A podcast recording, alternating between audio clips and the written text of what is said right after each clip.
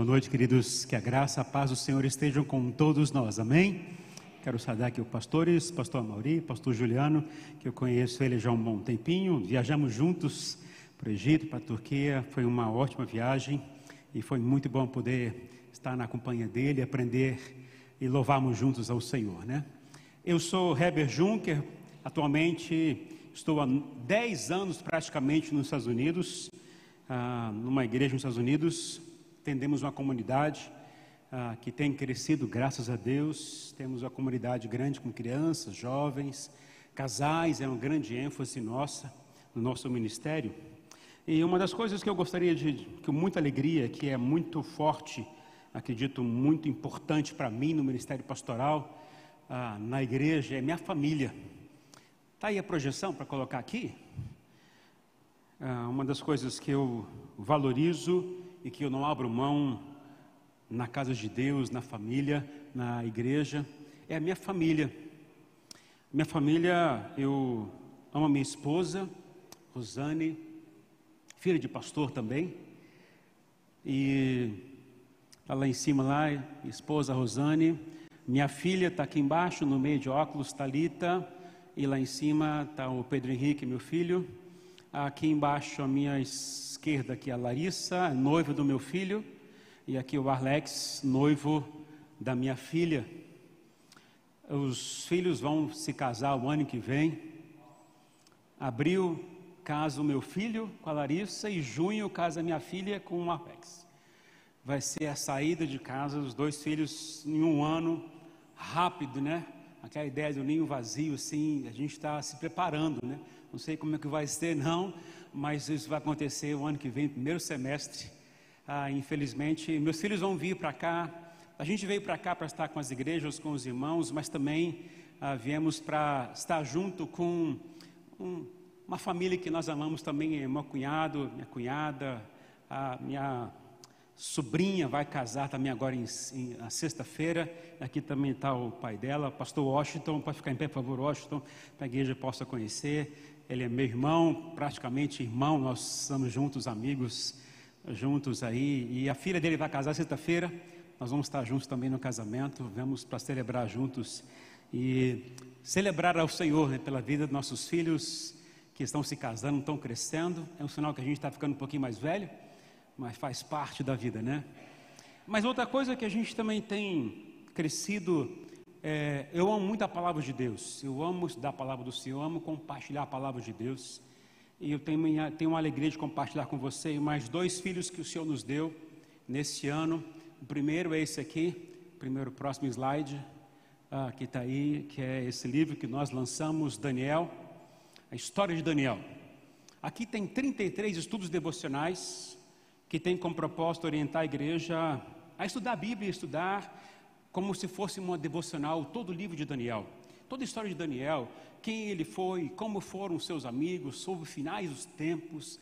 E eu diria a você, esse livro ele marcou a, a minha vida ministerial. Eu escrevi ele a partir de experiências que eu tive na vida na igreja. O que ele passou de traições, de perdas, de sufocos, eu também passei muito na minha vida ministerial. E eu pude colocar um pouquinho daquilo que eu aprendi com a palavra do Senhor nesse livro. Mas está disponível lá atrás, a W4 que já está ali, o Ana e a Ana, que bom que vocês vieram, queridos. Então nós vamos estar divulgando o livro do Daniel, nós lançamos esse ano. E também a novidade está sendo lançada hoje, aqui com vocês em primeira mão, é o livro de Efésios. Fé e propósito, também são 33 estudos devocionais de toda a carta de Paulo aos Efésios. Este livro eu uso todo esse manual, todo esse estudo devocional no discipulado. Eu uso para a formação de líderes da igreja. Eu uso para equipar o povo de Deus a viver o que diz a palavra do Senhor. Então, como são, como eu estou fazendo isso de propósito para levar a igreja a, a viver a palavra do Senhor, então eu escrevo devocionais, estudos devocionais para que as pessoas possam entender melhor a palavra do Senhor. Então, eu vou colocar para você à disposição. Tá? Esses livros vão estar disponíveis lá atrás. Com a editora W4 está uh, colocando para a gente isso aí tá bom? Mas tirando os propósitos, o propósito aí da, dos livros, vamos ao que mais importa, que é a palavra do Senhor, que nós amamos e eu quero compartilhar com vocês um tema que tem mexido muito comigo, que é sobre fé. Fé e eu estou colocando o título de fé inspiradora. É o título e o tema. Obrigado, querido. Fé inspiradora. A fé, sabemos pela palavra do Senhor que ela é uma convicção interior. Ela nasce dentro da gente. A fé é o meio pelo qual Deus usa para manifestar aquilo que está no reino espiritual ou aqui no reino natural. A fé é o meio pelo qual Deus usa para trazer aquilo que Ele quer que a gente viva aqui na terra. A Bíblia diz que a fé vem pelo ouvir e ouvir a palavra de Cristo. E eu tomo desse princípio, dessa palavra, diz o seguinte: que a fé tem muito a ver com a revelação. Alguns anos atrás, aproximadamente, aproximadamente 12 anos atrás, eu fui ao médico. Eu estava bem gordo naquela época. fui ao médico e fui com a intenção de pedir para ele algumas é, receitas ou orientações de como poder emagrecer. Não sei se vocês já passaram por isso, de tentar emagrecer com regime, com dietas, com tudo. A gente faz de tudo, né? Então eu fui no médico.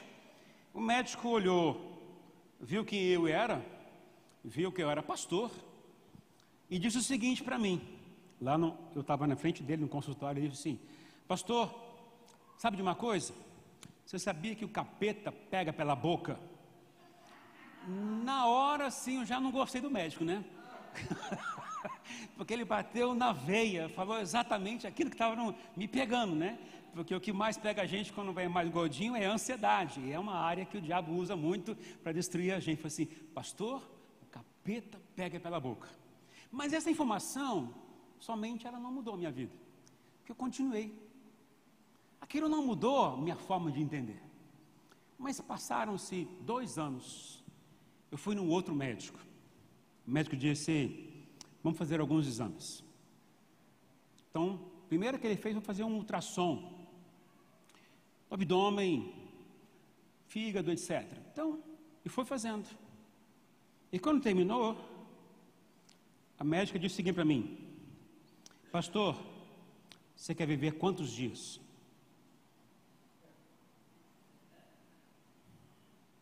ela me trouxe a revelação. Eu não consigo encontrar o seu fígado. Só tem gordura. Essa é a sua realidade. Ou você muda, ou Deus vai te levar. Quando trouxe essa palavra, que para mim foi uma revelação que mudou a minha perspectiva, a partir daí eu procurei então um médico e fui fazer uma cirurgia bariátrica. Eu fiz isso há 10 anos atrás. Graças a Deus não me arrependo, foi tudo muito bem, mas foi algo que mudou radicalmente minha vida, minha conduta, a forma de comer, a forma de me, me relacionar com as pessoas. Então, mudou radicalmente a minha postura. E eu creio que isso foi como se fosse uma revelação.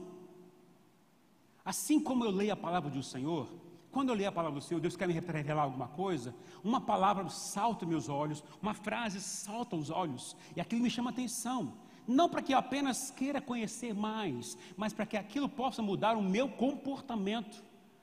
Quando uma palavra reveladora do Senhor vem, aquilo não é apenas para que possa gerar em mim um, uma compreensão melhor das coisas espirituais, mas tem a ver com me levar a tomar uma postura nova na vida.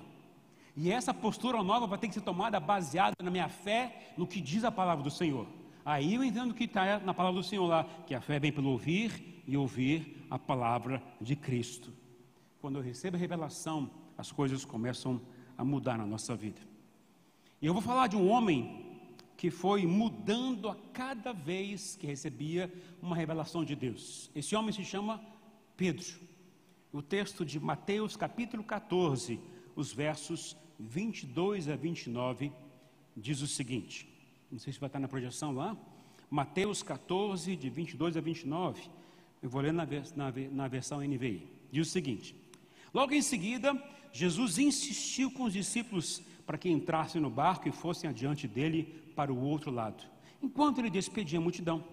Tendo despedido a multidão, subiu ao, sozinho ao monte para orar. Ao anoitecer, ele estava ali sozinho, mas o barco já estava a considerável distância da terra, fustigado pelas ondas, porque o vento soprava contra ele. Alta madrugada, Jesus dirigiu-se a eles, andando sobre o mar. Quando viram andando sobre o mar, ficaram aterrorizados e disseram: É um fantasma. E gritaram de medo.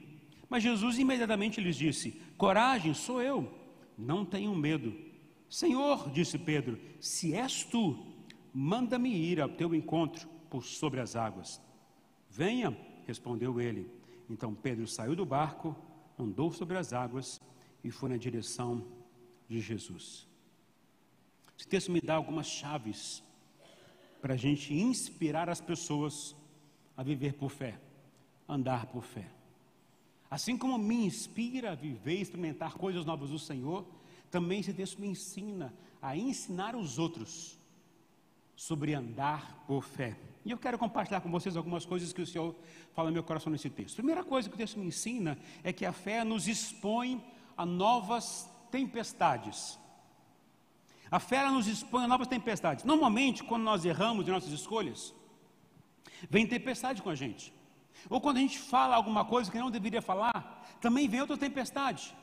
Agora, e quando nós obedecemos a voz de Jesus, o que acontece com a gente? Também vem tempestade. Então, qual é a diferença? Qual é o benefício de seguir Jesus se eu vou também passar por tempestades? Se eu vou ter que enfrentar lutas e dificuldades? Porque se eu erro, vou sofrer com isso. Se eu falo que não deveria falar, vou sofrer com isso. Se eu tenho atitudes equivocadas, vou sofrer com isso. E se eu obedeço a Jesus, também vou sofrer com isso. Então, qual é a diferença dessas coisas? Quando entramos em, em dificuldade, uma, uma tempestade que nós mesmos criamos, nós é que temos que nos esforçar para sair dela. Agora, quando Jesus nos leva a passar por uma tempestade, Ele nos ajuda a vencer a tempestade na tempestade.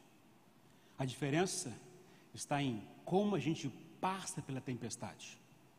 Se Ele me leva, quer ser que eu vou estar vencendo a tempestade. Se eu me levo a entrar na tempestade, pode ser que eu sofra mais do que deveria sofrer. E essa escolha quem faz somos nós.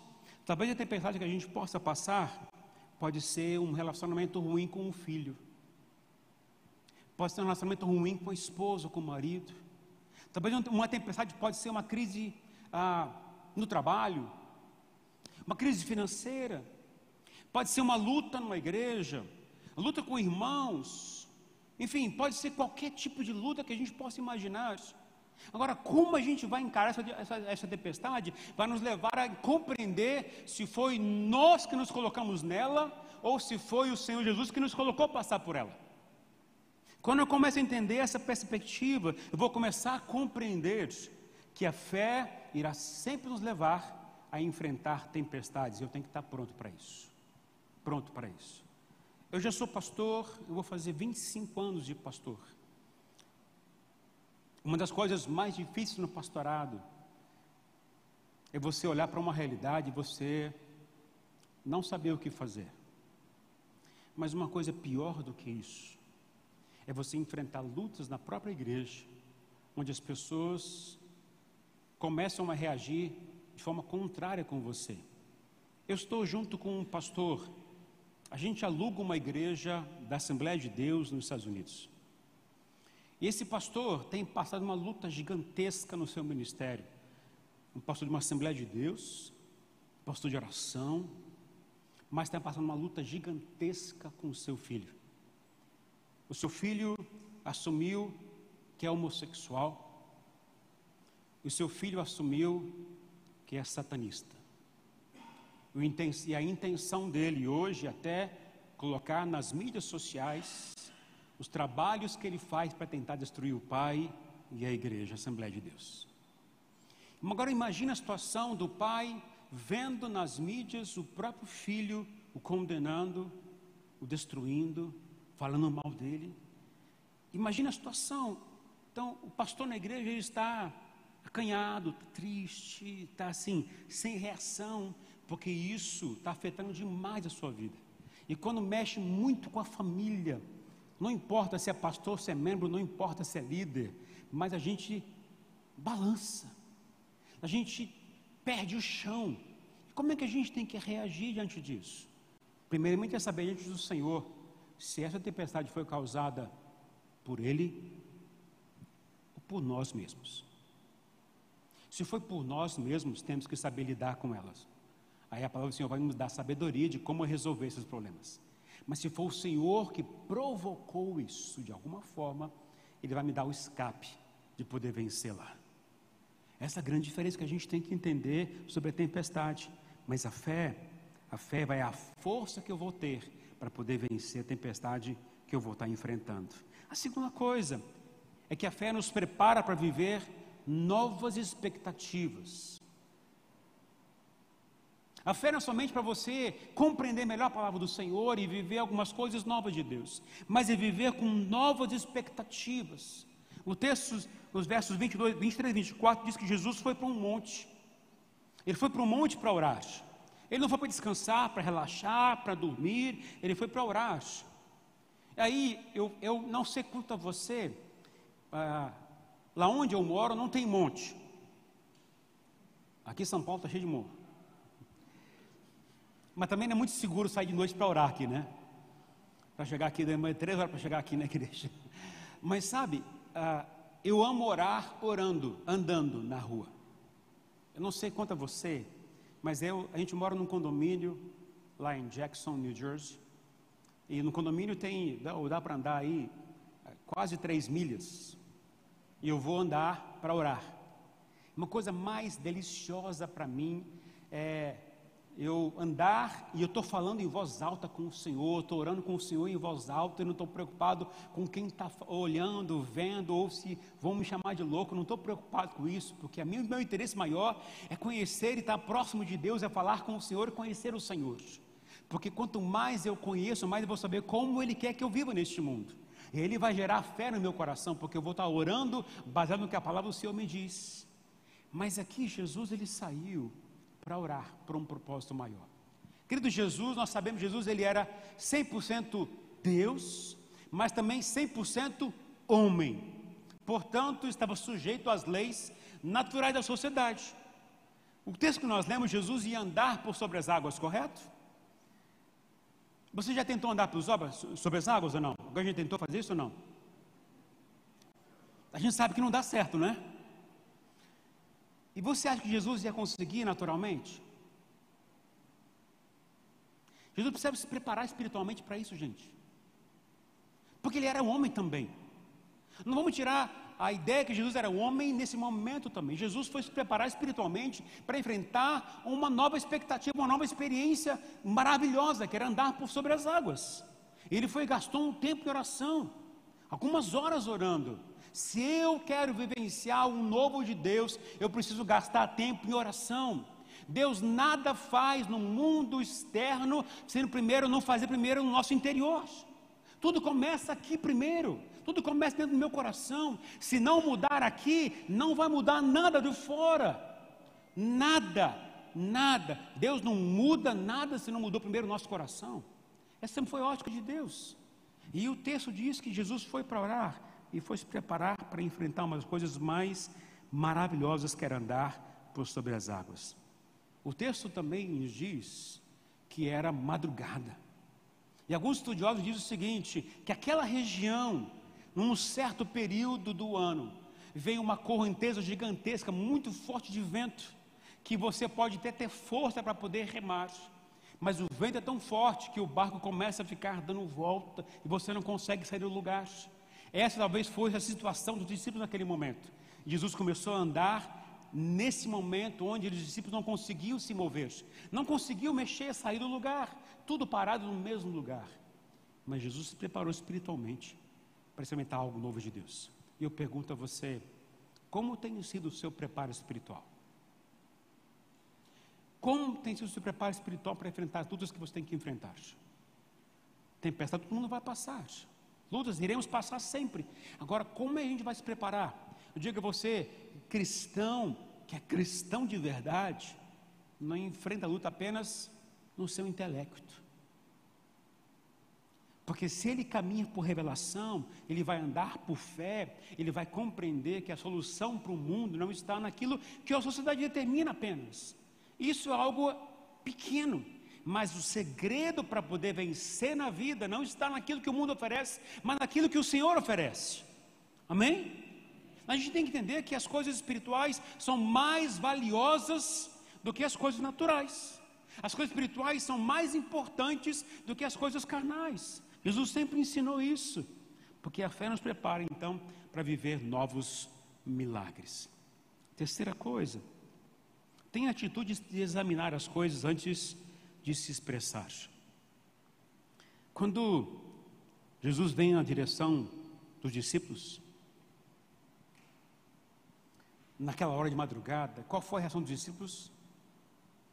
De medo, pavor, ficaram apavorados.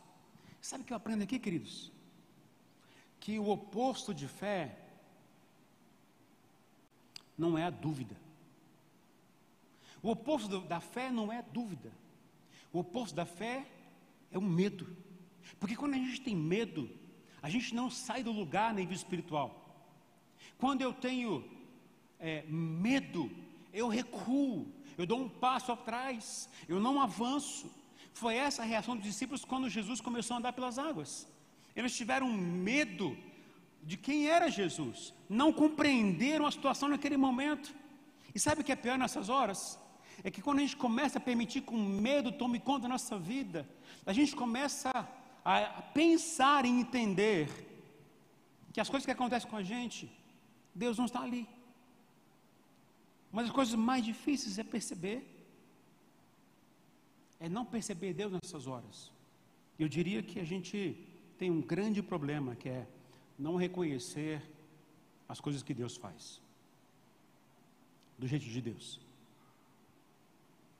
Ah, uma das lutas que eu passei no ministério pastoral foi de líderes muito próximos da gente nos traírem, mentirem contra a gente, falarem mal contra a gente. Isso dói, isso fere, isso machuca a gente. Isso faz a gente recuar um pouquinho mais. Mas sabe, queridos, Naquela época, eu pensava que era coisa do diabo. Pensava que era artimanha do diabo. Mas hoje, depois de quase três anos, eu posso dizer a você: Deus estava ali. Porque se não fosse Deus, eu não estaria vivendo o que eu estou vivendo hoje. Se não fosse Deus usando até o mal, eu não estaria experimentando o que eu estou experimentando hoje na minha vida espiritual, na minha vida familiar.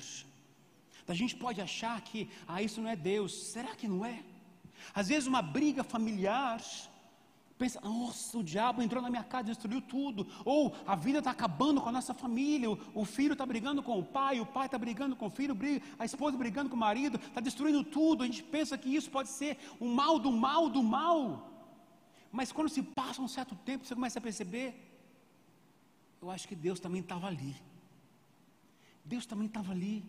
E quando Deus estava lá, significa que Ele tinha um controle da situação. E hoje passou-se o tempo, eu posso perceber e dizer o seguinte: olha, aquilo era Deus também.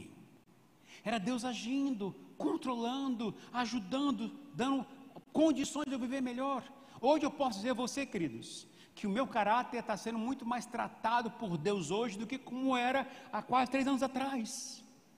As coisas a gente começa a perceber, aquilo era Deus, aquilo foi Deus na minha vida. A gente sofre, sofre. E outra coisa que eu aprendo com o Senhor nessas horas, queridos, é que é o seguinte: é impossível você ah, desconsiderar o livre-arbítrio na vida das pessoas. Deus deu a ela o livre-arbítrio, não deu a mim e você isso? Se deu, a gente tem o direito de fazer o que a gente quer com outra pessoa, até um mal.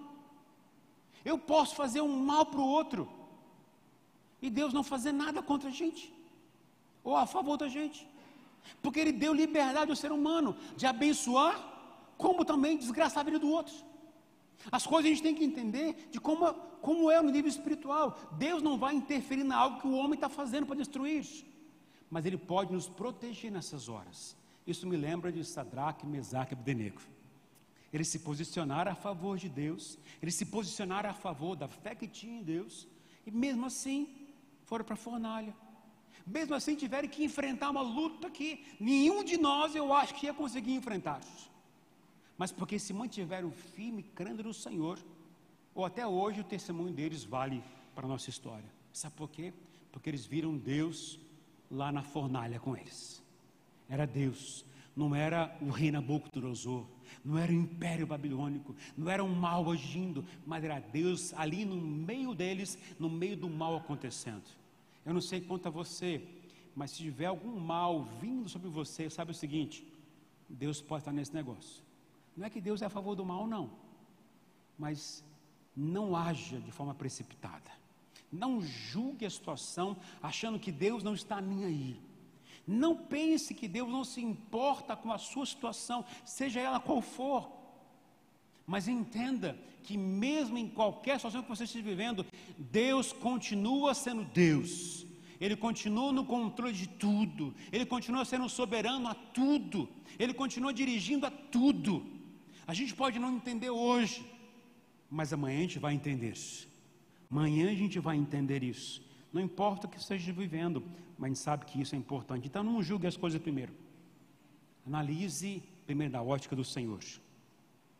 Mas o texto diz que Pedro, naquele momento, ele falou assim: se é o Senhor mesmo, se é o Senhor que está fazendo tudo isso aqui acontecer, se é o Senhor que está movendo essas coisas aqui neste lugar, se é o Senhor que está mexendo na minha família, se é o Senhor que está mexendo na minha estrutura de trabalho, se é o Senhor que está mexendo na minha vida, manda que eu vá até o Senhor.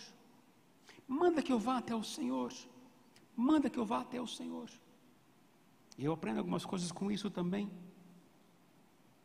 Pedro queria ter a fé, ou a mesma fé que Jesus teve para andar por sobre as águas.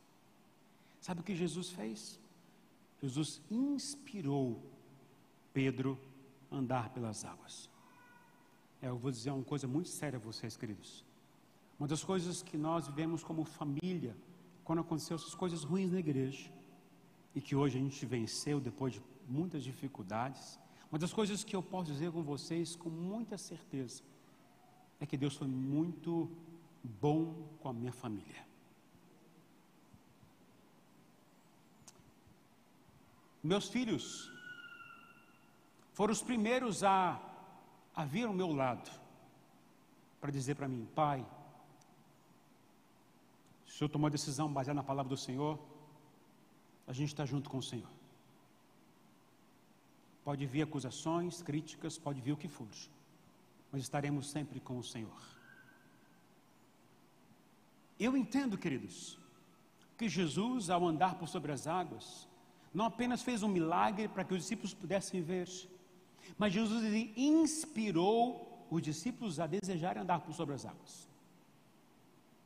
E aí, como é que a gente inspira uma pessoa a fazer alguma coisa de Deus? Fazendo primeiro. Fazendo primeiro. Se eu quero que meus filhos possam seguir o caminho de Deus, possam viver para o Senhor, possam seguir o caminho que Deus preparou para eles seguirem, o que eu tenho que fazer? Seguir o exemplo. A palavra do Senhor diz lá em Provérbios: ensina a criança no caminho que ela deve andar, e quando se tornar grande, não vai se afastar desse caminho. Esse caminho, nesse texto, não é o caminho espiritual, queridos. É o caminho do dia a dia, é a profissão, a vida da pessoa. Mas eu tenho que ensiná-lo a viver nesse caminho. Eu não posso querer que o meu filho faça um curso a qual ele não tem nem chamado para isso. Por exemplo, eu não poderia chamar ou querer que meu filho fosse de alguma forma é, médico. Meu filho não gosta nada disso. Não gosta muito de sangue, então já não daria para ser médico. O que, eu tenho que fazer quando descobrir o talento dele? Eu tenho que investir naquilo a qual ele tem que fazer. Isso é meu papel como pai. Lógico, também tem papel espiritual. Agora, a gente investe muito nos filhos para que possam ser bem-sucedidos na profissão, possam bem, ser bem-sucedidos na vida secular, na melhor vida que é a vida espiritual, como a gente tem investido. Desde pequeno, eu e Rosana, linhas bíblicas, e passava para eles precisar aprender a palavra do Senhor. A gente ensinava eles a orar. Nós entendemos que isso valeu a pena. Hoje, meu filho vai fazer teologia o ano que vem. Vai casar, mas vai fazer teologia o ano que vem. Minha filha é líder da igreja na área do louvor e da intercessão. Sabe, eu posso até dizer o seguinte: é, a gente fez um bom trabalho, mas não significa que não vão sofrer, que não vão passar injúrias, que não vão ter dificuldades, vão passar sim. Mas eu estou inspirando meus filhos a seguir o caminho que nós consideramos que é muito importante, que é o caminho de Deus. Se eu ensino a eles a fazer aquilo que é correto, amanhã não, não vão se desviar. Se eu invisto tempo na educação espiritual dos meus filhos, desde pequeno, eles não vão se afastar amanhã. Eu tenho que inspirá-los. Eu não é inspirar, não é falar apenas, mas é fazer, é crer, é me, me posicionar.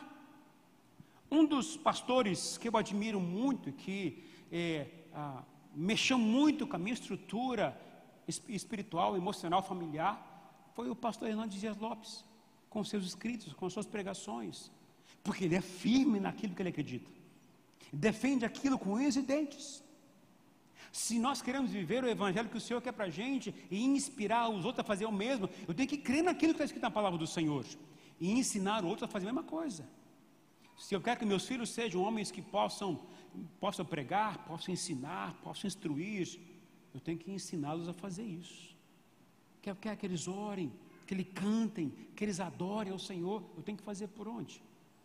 Quando se passa o tempo e a gente não faz nada por nossos filhos, a gente está dando corda para que eles escolham um outro caminho que não é proposto por Deus para eles.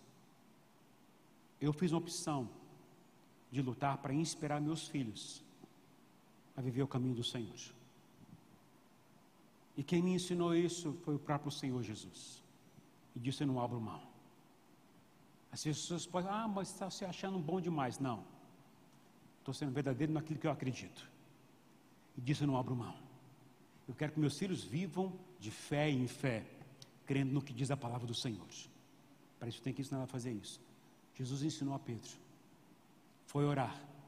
Jesus ensinou a Pedro, ande por sobre as águas. Jesus ensinou a Pedro a fazer milagres. Como é que ensinou? Inspirando. Fazendo por onde? E a última coisa que eu aprendo nesse texto, e que o Senhor toca muito no meu coração, e que a gente não pode perder de vista, é que a fé não pode ignorar a nossa exposição.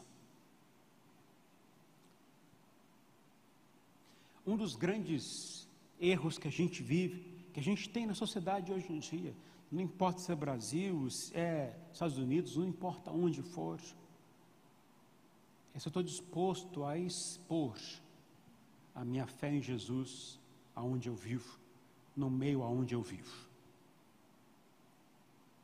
Pastor Girão conhece muito bem a realidade dos Estados Unidos, dos brasileiros, e como é difícil para essas pessoas se posicionarem da fé em Jesus Cristo, porque podem sofrer muitas acusações.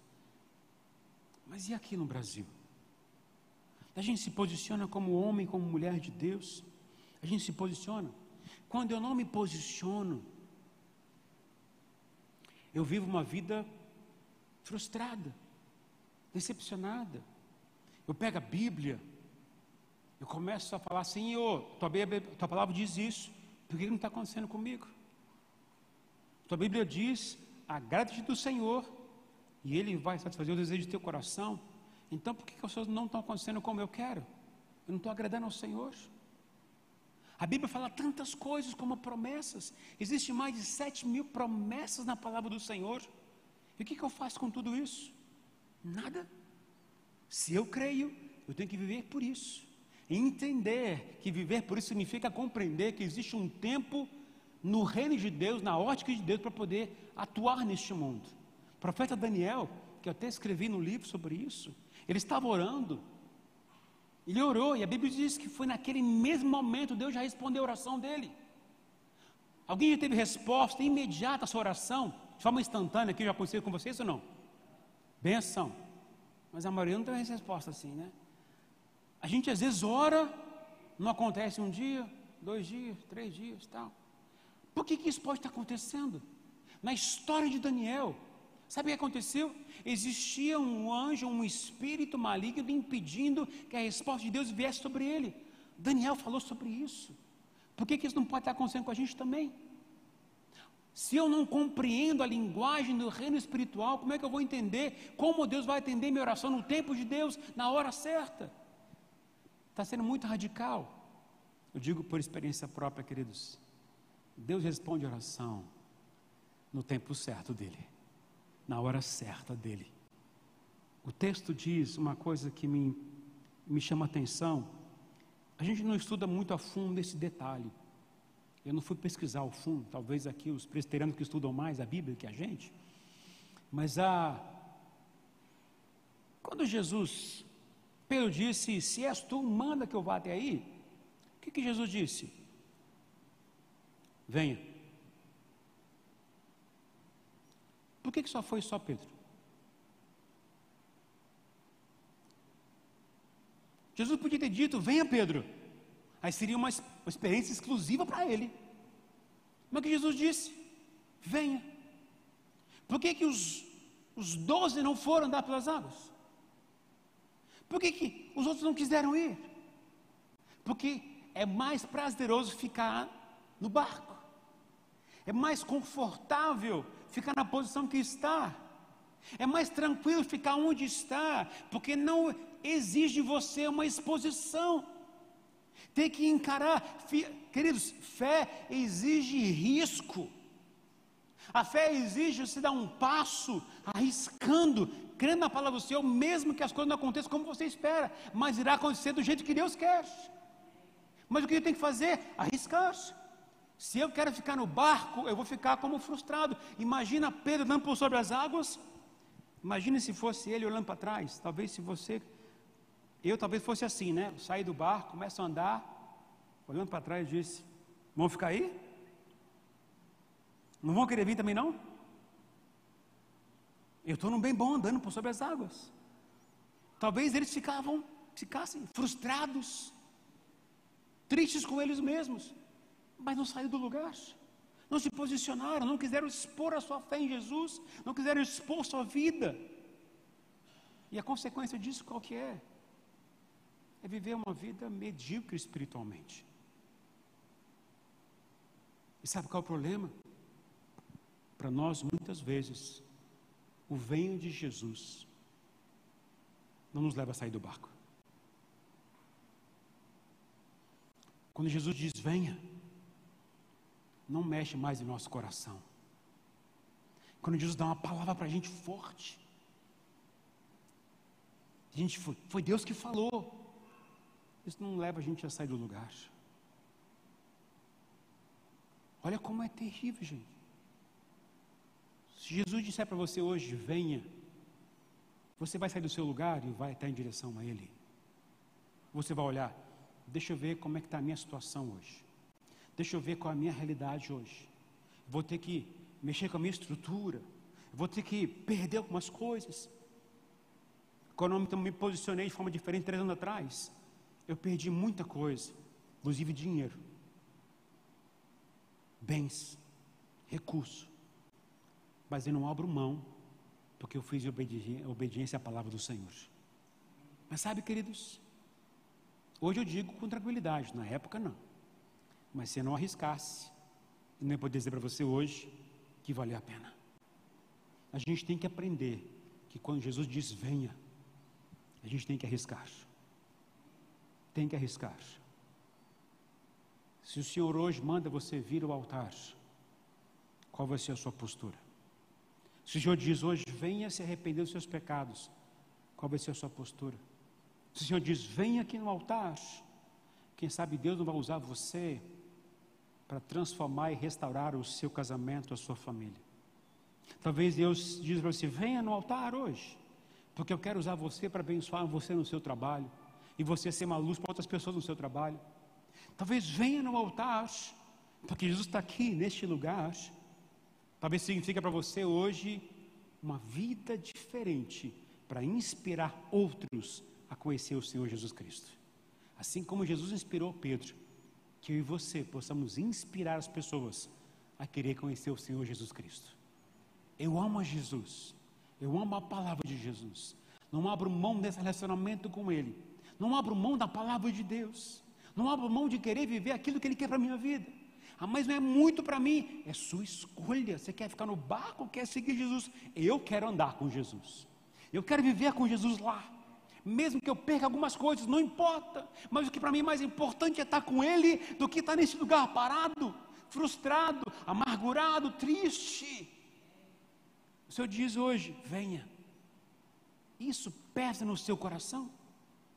Isso é importante para você? Se é, eu te convido a vir no altar nesta hora. Você quer dizer, Senhor, eu quero, eu quero me posicionar diante do Senhor para ser inspiração para outras pessoas crescerem em fé, a começar com os da minha própria casa. Se você quer dizer, Senhor, eu vou, porque eu quero mudar de posição, não quero ficar como eu sempre fiquei, mas eu quero arriscar minha vida para poder ser exemplo para outras pessoas, para que elas possam crescer e querer conhecer o Senhor Jesus também. vou pedir para que a gente possa cantar um cântico. Se você quiser vir no altar dizer, Senhor, eu quero, eu quero me dispor, eu quero desafiar você a sair do seu lugar, assim como Pedro saiu do barco que você venha no altar nesta noite e dizer: Senhor, olha, pode contar comigo. Eu quero, eu preciso ser exemplo para outras pessoas. Não quero ficar mais no barco preso, mas eu quero ser referência, inspiração para outras as pessoas crerem no Senhor Jesus.